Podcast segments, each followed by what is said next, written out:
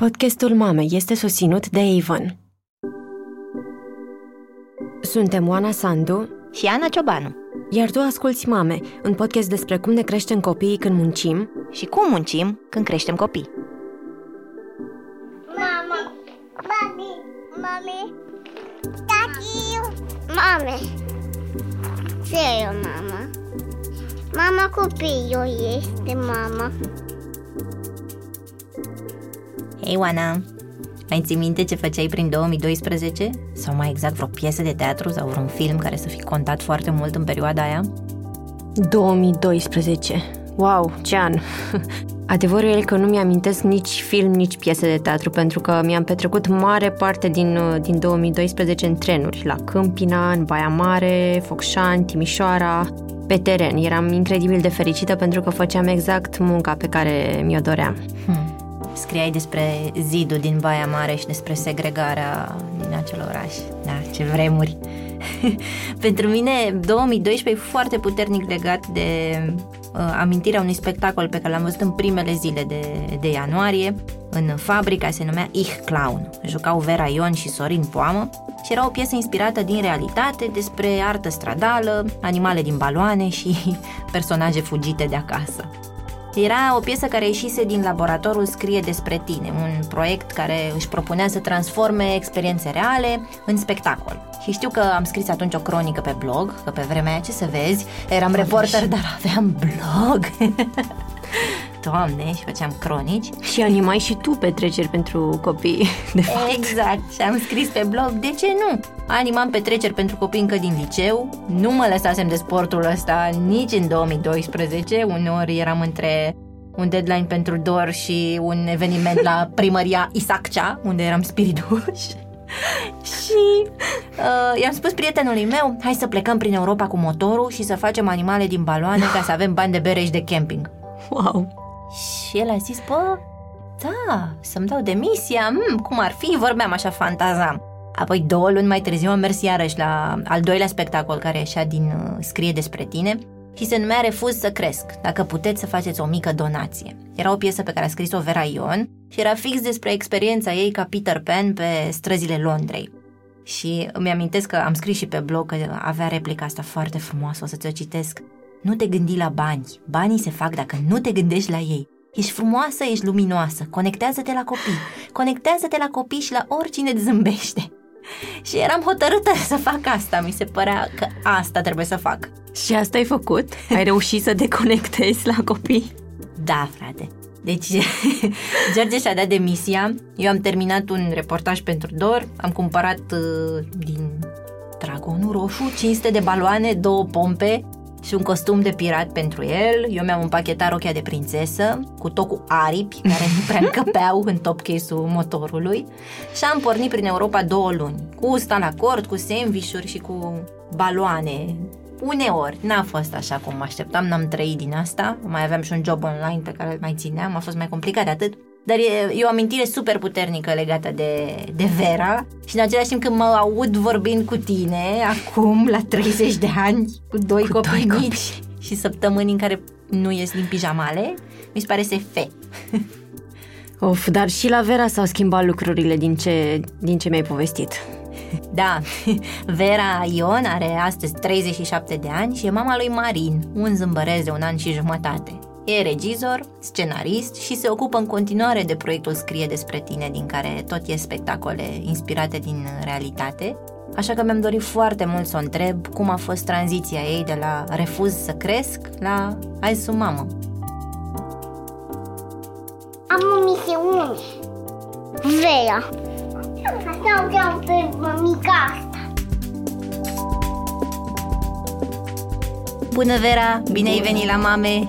Bună, bună, mulțumesc de invitație. Mă bucur că am reușit să ne sincronizăm programele și copiii ca să ne vedem. Ca două mame. Și sunt curioasă, dacă n-ai fi aici, ce ai fi făcut? Mă întreb dacă ți-am mușcat din cele două ore pe care zici că le încerci să le aloci de obicei pentru scris. Nu, că alea au fost de dimineață când dormeam bebe. Acum sunt orele dedicate atelier slash alte activități în care soțul meu stă cu bebe sâmbăta. Deci, nu mi-ai răpit, sunt, e bine, e totul în telefon. Știi că vorbea la telefon de time management. Ninja sunt acum cu programările. Uh, sunt curioasă cum, cum arăta relația ta cu munca înainte de a fi marin în, în viața ta. Cum era Vera înainte de maternitate? Simțeai că te defineai destul de mult prin regizor, scenarist, om care uh, instruiește alți oameni să scrie. Aveai bariere între personal și muncă? Nu prea exista personalul, sincer să fiu, și din punctul ăsta de vedere, Marin m-a învățat niște chestii foarte utile în legătură cu relația mea, cu, cu viața personală. Eram într-o, într-o vrie din asta în care, într-adevăr, munceam al naibii de mult și nu știam cum să opresc asta neapărat. Veneam foarte târziu acasă, unu, două în fiecare zi, plecam de vreme. Mă defineam prin muncă, dar... Pe de altă parte, cred că eram așa un pic de uh, helpless, ca să zic așa, în a mă defini de fapt. Pentru că nu era neapărat o muncă eficientă, era mai mult o incapacitate a mea de a mă pune în, într-o formă în care să-mi dau și mie timp. Mereu era ceva urgent de făcut, mereu chestia asta de a te arunca să rezolvi tu, evident, având un... Un, un loc de muncă sau, mă rog, nici așa, nu știu dacă să-i zic, funcționând în domeniul independent, ca artist, ca trainer, ca scriitor, lucrurile astea se amestecă destul de mult, faci și administrație, faci și creație, e totul foarte, foarte amestecat, te consumă foarte mult. Erai mereu cu laptopul, de exemplu, în vacanțe? Că eu știu că nu mi-amintesc vreo vacanță în care să nu fi lucrat măcar un pic la ceva. Total, întotdeauna. Și știam că îl iau și că nu o să-l deschid, dar tot îl luam. Era imposibil să mă, să mă gândesc că voi pleca fără laptop, pentru că, iarăși, funcționând în zona asta de independent, nu știi niciodată când apare ceva urgent de rezolvat, de făcut și nu poți să-ți permiți să nu fii on. Eram, într-adevăr, într-un fel de rotiță, așa, și asta de, de mult, de prin două mii zece, probabil. Evident că asta nu e neapărat un lucru rău, că altfel nici n-aș fi putut să o fac dacă nu-mi plăcea foarte mult. Dar, pe de altă parte, într-adevăr, ce s-a schimbat după ce a apărut ăsta micul este că am descoperit că pot să muncesc, ba chiar foarte bine, și dacă îmi gestionez altfel timpul, petrec timp acasă. Ba chiar acum, uh, și acum fac în curând treizeci și șapte de ani și mă amuzam, că din luna asta, din ianuarie, am început să mă uit așa în casă și să-mi placă treaba asta, să ai casa așa oarecum în ordine, dar nu la modul ăla că să fie curat, că evident că e curat, având un copil mic, logic că e curat. Dar chestia asta ciudată pe care nu o înțelegeam niciodată la ei mei, la mama și la bunica mea mai ales, cu casa. Niciodată până acum n-am avut acest sentiment, tot timpul a fost un spațiu în care... Na, dormi, mănânci, whatever, îți duci viața, dar îl ții într-o limită decentă de curățenie și nehaos. Și acum s-a redus timpul de lucru la o oră, două pe zi de acasă și e foarte ok. Na, semnele arată că e bine, adică am evoluat foarte ok cu proiectul, ba chiar am obținut niște finanțări pe care până acum n-am reușit să le obținem. Chiar scriu, spre deosebire de în trecut în care nu găseam timp să scriu. Și nu stau atât de mult la laptop, nu știu, casa e un spațiu care a început să semnifice alte lucruri. Chiar stăm, serile stăm și ne jucăm cu ăsta micu, ne distrăm, el face show că acum a început să alerge prin casă și e foarte interesantă treaba asta pentru el. Și e plăcut să simți că petreci timp pur și simplu cu oamenii, na, care sunt cel, cel mai aproape de tine și e așa o bărcuță, un refugiu. Pentru mamele care poate ne ascultă cu un copil pe burtă, cu pijamaua întărită de lapte și cu ochii scoși, gândindu-se despre ce naiba vorbiți, cum aș putea să și lucrez în momentul ăsta, firați ale naibii. Cred că ar trebui să spunem că e și un noroc, poate, că Mariniun a fost și este un copil care a dormit, care a mâncat, care ți-a dat ferestrele astea în care să poți să continui. Total, din punctul ăsta de vedere... E un noroc că e marin, dar e un noroc și că o, sunt mai mulți oameni implicați în povestea asta, sunt și bunicii lui, pe lângă mine și Bogdan. E multă lume cumva care contribuie la, na, să ne luăm și noi câte două ore și așa mai departe.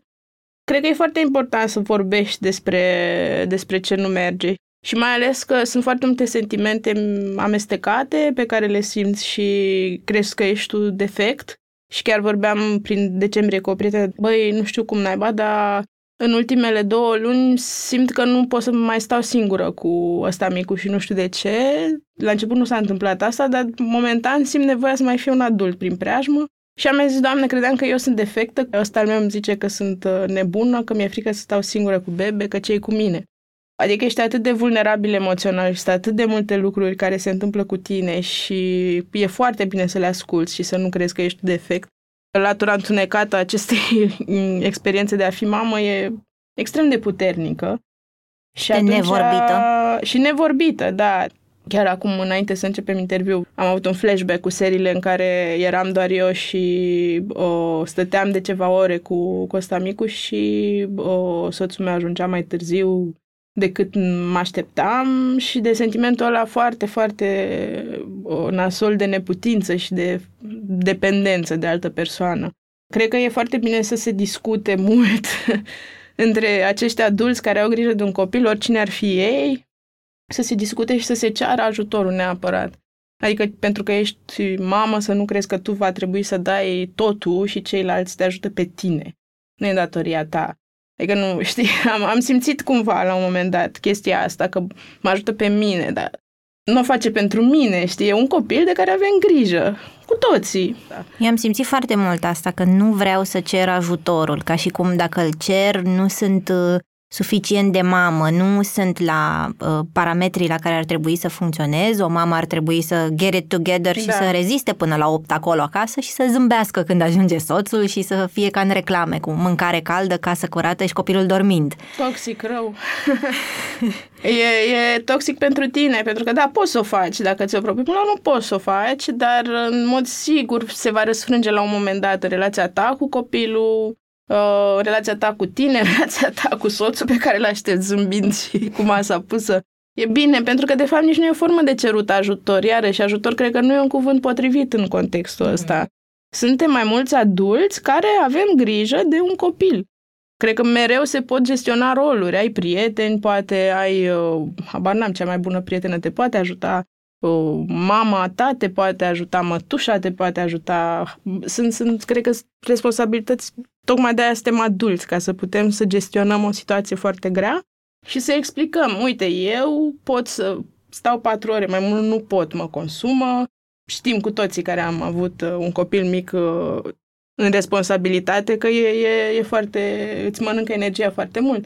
Și atunci e bine să poți să fii foarte, foarte realist, să zici, băi, trei ore, atâta pot. Hai să vedem, poți să vii să mai stai pe aici. Nu știu, au fost după amiaze în care o rugam pe maică-mea să vină. Chiar dacă eu eram acasă și mai era pe acolo o oră, așa. Ziceam, mă ajută foarte mult să știu că mai e cineva o oră prin casă și că nu sunt doar eu, cu atenția total pe, pe ăsta micu. Hai să încercăm să explicăm pentru cine n-are copii, mai ales că tu ai și lucrat cu copii și știi ce înseamnă un consum de energie din partea copiilor și eu mi-l amintesc de când eram spiriduș și modelator de baloane într-o altă viață din liceu slash facultate și îmi amintesc că îmi plăcea la nebunie, știi, s-ar părea că e o muncă super banală, dar e o muncă în care arzi cu totul atunci, nu există să bei apă sau să faci pipi sau să te gândești la orice altceva din lumea adulților, ești acolo, Pen sau ești acolo cine ești da, și arzi și te mănâncă, ești epuizat după. Da, simți e... asta și acasă absolut. Uneori? Absolut și iarăși e foarte interesant cum m-a învățat uh, relația cu, cu Marin, m-a învățat și mă învață mereu un egoism foarte sănătos uh, și în general tendința e să, să fiu, mai ales pentru că e super funny și drăgălaș și îl iubești și nu știu ce și ești mereu, să, să fii cu atenția la el, nu ce minune am mai făcut, ce bobiță de fasole, am mai găsit pe jos, nu mai știu ce, alte chestii, știi? Și intri într-o, într-o mică gaură neagră, așa, în care o, toată atenția e acolo, nu numai că e grijă să nu se lovească, dar și că el vrea atenția ta constant, e normal. Și am descoperit că dacă fac doar asta, e foarte alienant. Dacă încerc să-mi negociez și mie timpul de a, uh, habar n-am, mă uit pe o carte, chiar cum pot, știu că am citit pagina aia, știi, la nivelul ăsta, mai citesc un articol pe telefon, încerc să-l învăț că poți să-ți faci preocupări și singur, nu trebuie să fii și nu trebuie să-ți definești distracțiile doar prin reacția mea la ce drăguț a fost că ai umflat balonul ăsta sau mai știu eu ce. Deci asta e tentația, să ne minunăm în fiecare minut. Și nu cred că e sănătos nici pentru el, pentru că după aia va învăța să, să, def- să, să traducă totul prin uh, i-am dat eu confirmarea că e bine, știi, am râs, am fost atentă. Trebuie să-și găsească plăcerile și satisfacția și nu știu, că încearcă el să pună un căpăcel, a reușit și e foarte mișto, bravo. Dar bravo trebuie să și-l dea și el, nu numai eu, știi? Și atunci, mă rog, pornisele la chestia asta, că mă învață o formă foarte sănătoasă de egoism, pentru că energia unei copile atât de puternică și de prezentă te activează și trebuie să fii și tu prezent și acolo. Și ori tu, ori eu, dacă e, e, e prea mult el, eu după aia oricum nu o să mai am energie să am grijă de el cum trebuie. Deci trebuie să am grijă de mine ca să pot să fiu acolo pentru el și mâine, să nu fiu o legumă. Cum sunt zilele în care nu vorbești cu niciun adult? Încerc să le evit acum. În maternitate am simțit foarte puternic chestia asta, că suntem eu cu ăsta micul legați, suntem noi doi într-o, într-un bubble din ăsta și lumea e afară. Și în primele luni așa a fost, adică am fost foarte legată de el și n-am vrut. Chiar simțeam că nu pot să fac contact real cu, cu oamenii din jurul meu și nici nu-mi doream asta. De-aia nici nu a fost super bizar, așa că m- nici nu voiam să-mi văd neapărat prietenii prea mult, pentru că simțeam că mă, mă fură de la el, știi? Simțeam nevoia să stau foarte mult cu el și a fost o etapă necesară, care s-a terminat. Acum mi se pare că putem, fiecare așa are lumea lui oarecum, știi? Deci ați avut așa două luni de simbioză în care... Da, cred că primele trei luni au fost...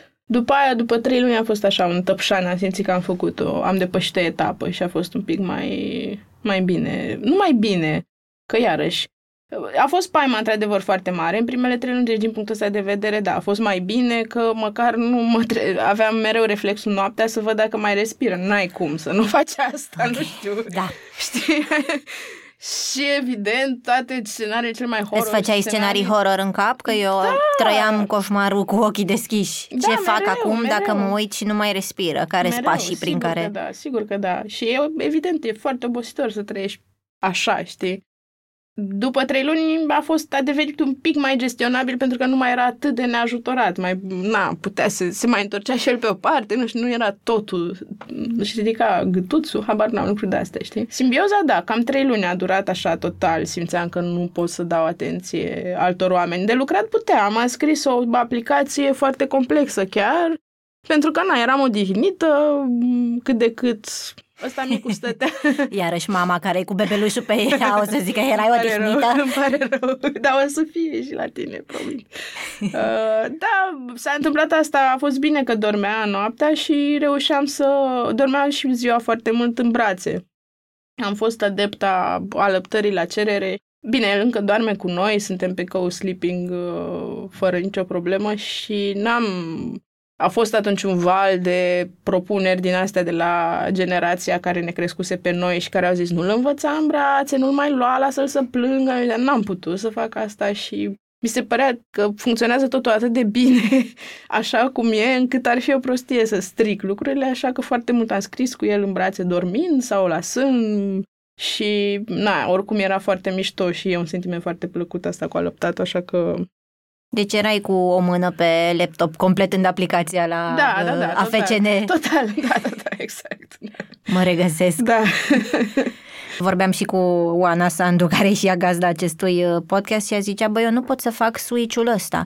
Dacă sunt cu copilul, nu pot să fac switch-ul deodată la uh, bucata aia din capul meu care reprezintă munca. Eu trebuie să le separ. Și mi-am dat seama că mereu am fost... Uh, Eram în vamă, în vacanță, dar în același timp, jumătate de oră știam că mă duc și termin ce am de scris. Intram imediat în celălalt mod. Așa că am lucrat și cu Alice în brațe destul de mult și acum și cu Victor. Acum nu mai pot să fac asta că oricum el nu mai doarme în brațe, clar. Cât e el acasă treaz, n-am cum să lucrez. Asta s-a schimbat de câteva luni. Eram, oricum știam că nu o să dureze prea mult treaba asta. Dar... N-am, bine, oricum e gelos pe laptop, oricum îmi întoarce capul când mă vede că... Mm-hmm. Oricum avem această negociere continuă în care nu îi dau voie să apese pe butonașe sau să-mi închidă capacul și oricum degețelul se duce fix la butonul on-off de fiecare dată, direct, adică nu. Te întreb pentru că, într-adevăr, și mie mi se pare că devine mult mai greu să lucrezi cu ei odată ce încep să vorbească sau să ceară sau să da. strântească laptopul pentru că te vor. Și îmi amintesc că am reluat uh, oficial niște muncă part-time, adică am revenit în redacție câteva ore când ea a împlinit un an și în scurtă vreme am învățat să-mi spună nu vreau să pleci, nu vreau să te duci la dor, să nu te mai duci niciodată la dor, mama. Da, da. Și atunci a devenit foarte complicat și să plec și să explic. Și cât avea atunci? Un an jumate. Un an a jumate. Și vorbi repede. Mm-hmm. Wow, foarte Și cum ai gestionat treaba asta? Pe asta cred că e ceva ce n-a știut nimeni care s-a întâlnit cu mine în acea perioadă și anume că trebuia să aloc cel puțin o oră înainte de lucrurile pe care le aveam programate, în care să o previn că o să plec, în mm. care să explic de ce plec, ce fac, când mă întorc, mm-hmm, când mm-hmm. răsare soarele, când o să mănânci de prânz, când o să te trezești din somnul de după amiază, mm-hmm. să o împac din supărare, să ne mai jucăm jocul ei preferat și abia apoi să plec de acasă. Așa că time management-ul a devenit și mai complicat. Mm-hmm. Dar e mișto că ai făcut asta, mi se pare și mie foarte important, chiar dacă cumva la prima... așa prima idee, te gândești, păi ce o să înțeleagă ea, mi se pare că chiar super înțelege dacă stai și explici ceva. Ce Sau chiar mai e, um, eu am crescut și cred că și tu, nu știu, poate nu a fost așa la tine, în epoca aia în care copilul trebuie păcălit, nu stai să explici lui de ce pleci da. și care-i treaba, nu e copilul șeful tău ca să-i dai explicații, el adoarme și nu mai știe, dispari când nu te vede ca să nu plângă. Da, uite, interesant că ai zis șeful tău, știi că și eu simt că de multe ori uh, primesc sfaturi dintr-un raport din ăsta, băi, dar cine e? E el șeful tău sau ești tu? Relație care, iarăși, pentru mine nu funcționează, mi se pare foarte defectuoasă, că nu e nimeni șeful. Evident, fiind copil, are niște nevoi foarte puternice pentru că, god damn it, în primul rând gândește cum e să trăiești într-o lume în care toți sunt mai înalți cu un metru decât tine. Publicitate. E chiar... În două mii, pe când aveam șaisprezece ani și îmi doream ba o pereche nouă de blugi, ba o roche pe care am văzut-o eu undeva, mama, care ne creștea singură pe mine și pe sora mea, m-a învățat ceva despre muncă. Era reprezentantă Avon și pentru că avea oricum mult de muncă, mi-a propus să preiau eu frâiele micii afaceri. Așa am economisit primii mei bani. Am învățat să-mi organizez întâlniri, să respect termene limită. Avon România contribuie la independența financiară a zeci de mii de femei în toată țara. Multe dintre ele sunt mame. De douăzeci de ani în România, compania Avon este preocupată nu doar să aducă femeilor frumusețe și oportunități de carieră, dar și să le îmbunătățească viața, promovând respectul pe care societatea îl datorează rolului lor în dezvoltarea socială și militând continuu pentru sănătatea și calitatea vieții lor. Publicitate. E chiar pion.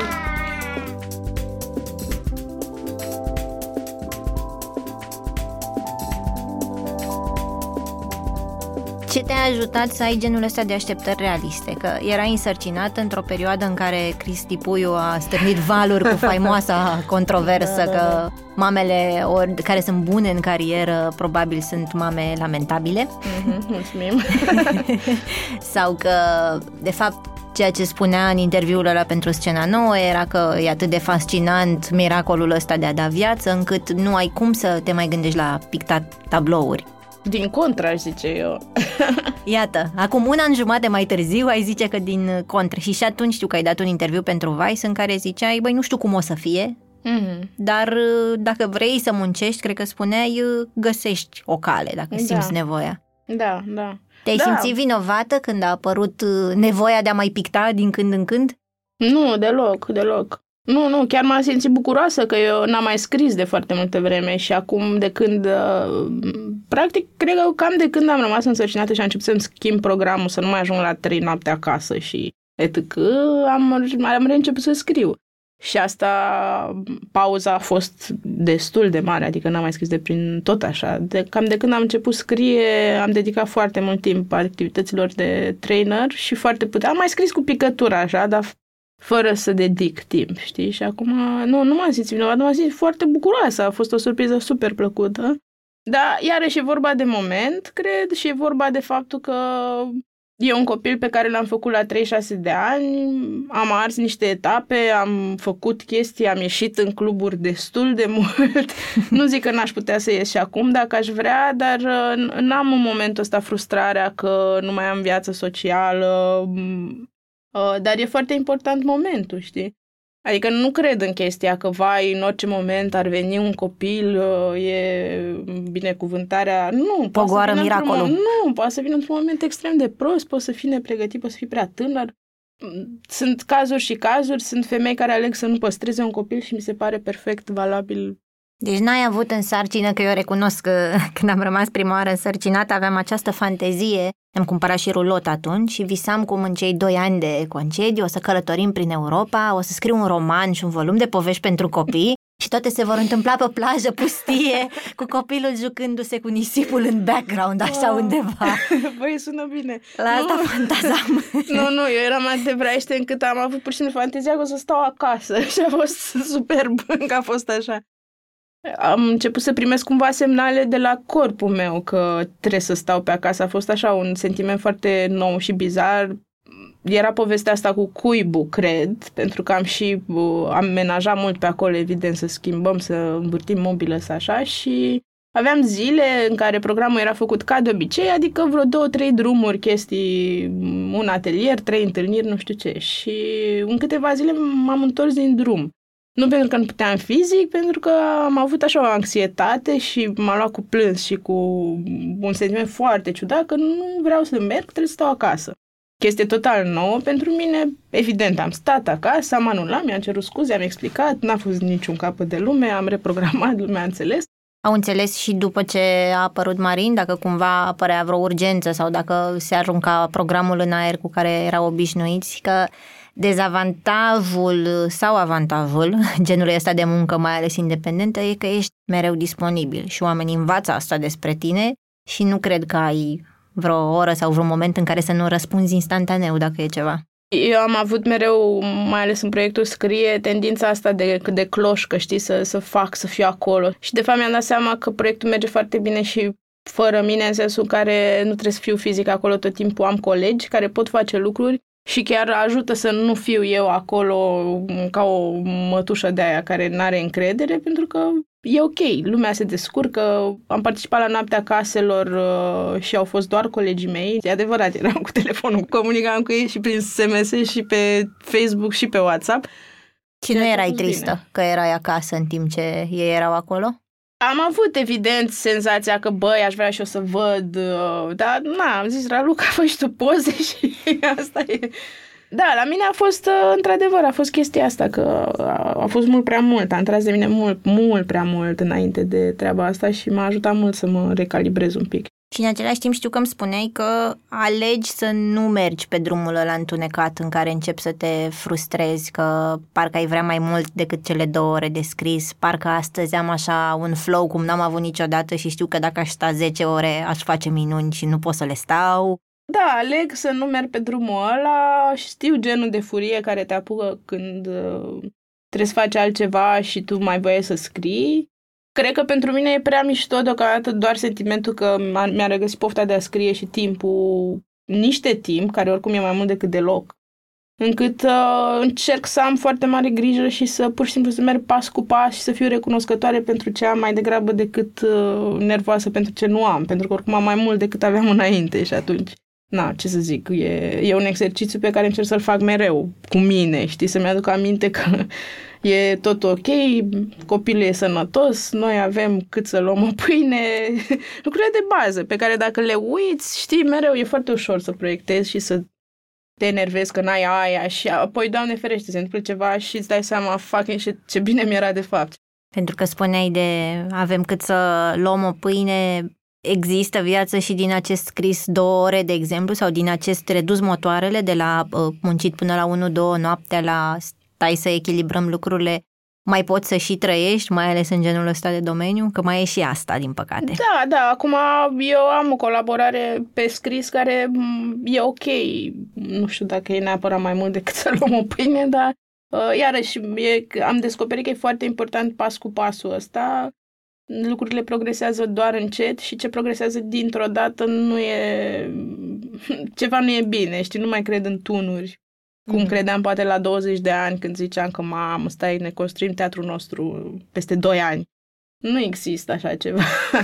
Sunt curioasă dacă și cum vezi tu relația unei mame cu munca în momentul în care îți place ce faci. Eu, de exemplu, când am început să revin în redacție, mă simțeam vinovată că vin undeva unde mă simt bine. Mm. Nu era ideea că m-am dus la muncă să câștig bani pentru că n-am de ales de la nouă la șase, trebuie să fiu acolo, că altfel suntem evacuați. E martiriu și o faci pentru... Da. Nu era sacrificiu. Am venit mm-hmm. pentru că voiam să construiesc un produs și n-am venit pentru bani, că știm cu toții ce înseamnă drepturi de autor. Am venit mm-hmm. pentru că voiam să creez chestia aia și...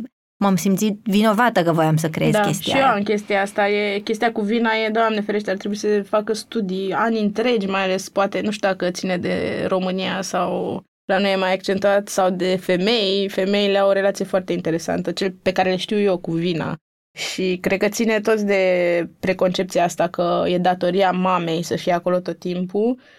O am și acum când vorbim și Bogdan e acasă cu Marin și mă gândesc că poate ar trebui să nu fac Skype-ul pe care l-am programat și să merg mai devreme acasă. O am mereu, e o luptă constantă cu acest sentiment și pe de altă parte îmi repet exact ce discutam împreună mai devreme, știi, că nu... E un copil pe care îl creștem împreună și nu trebuie să mă simt vinovată dacă trei ore cineva, altcineva stă cu el, pentru că nu e un angajament exclusiv al meu.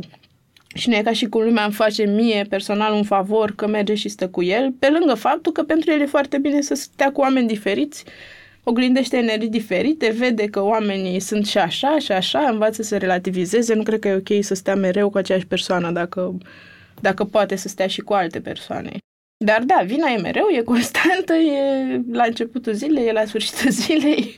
Cred că e un pic mai bine acum decât la început.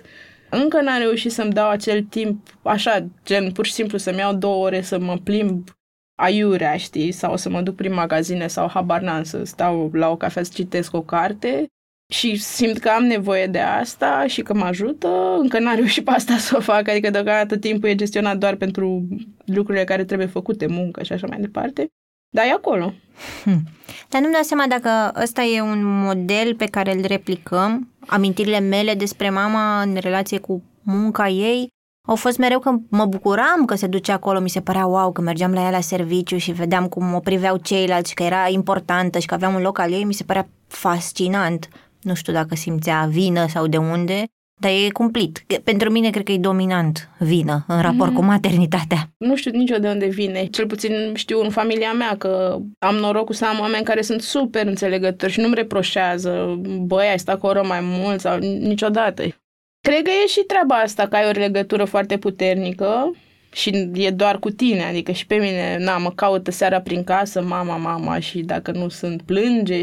Probabil face parte din procesul ăsta de desprindere oarecum, care se întâmplă, că mi se pare că e o mare capcană, știi, legătura asta afectivă.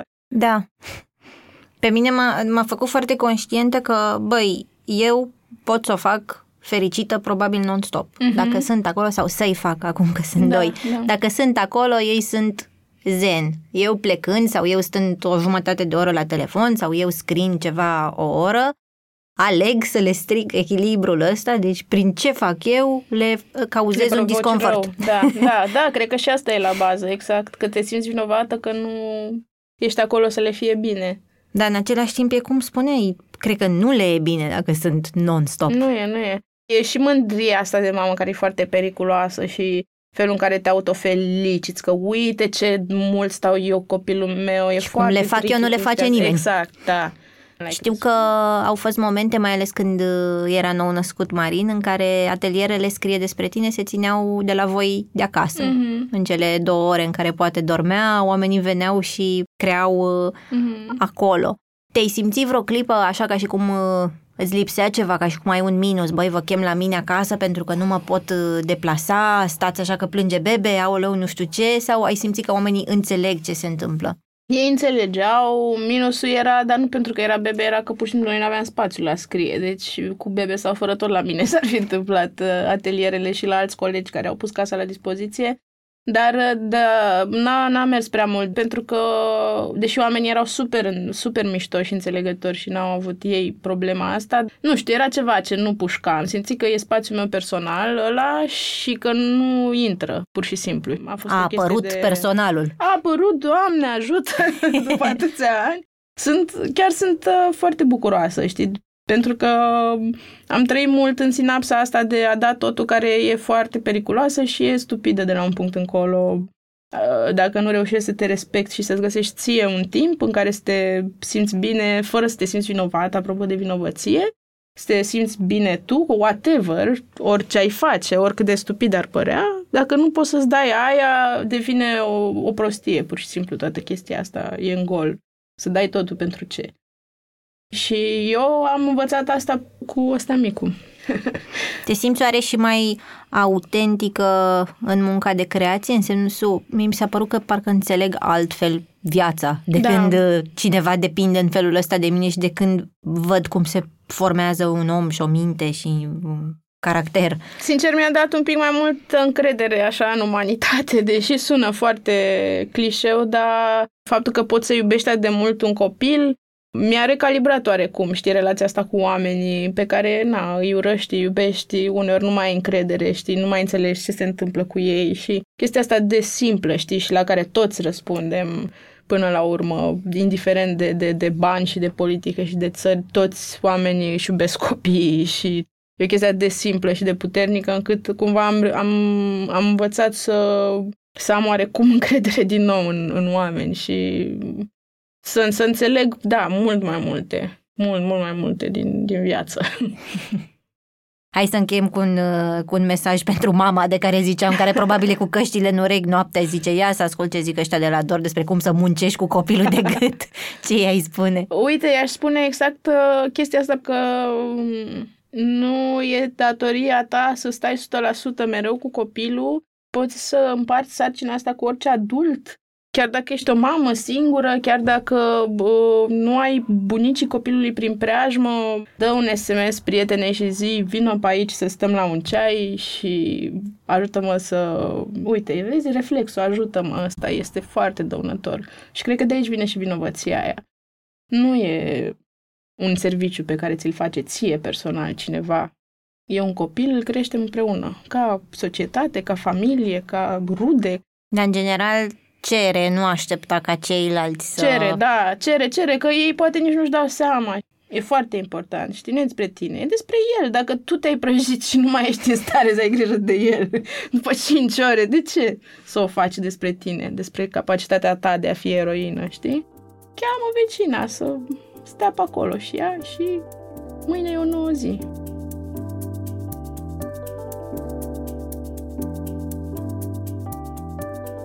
Ce face un jurnalist? Aleargă mult în voiai. Da? Unde aleargă? La pădunori aleargă. Și un regizor ce crezi că face? Un regizor aleargă pe moal. Pe moal? Pe moară. Pe moară? Da. Podcastul Mame este produs de Dor. Ideea a fost a lui Cristian Lupșa. Gazdele sunt Oana Sandu și Ana Ciobanu. Tema muzicală este un musical postcard de Răzvan Gabăr. Editor de sunet Horia Baldea și identitate vizuală Loreta Isac. Mami!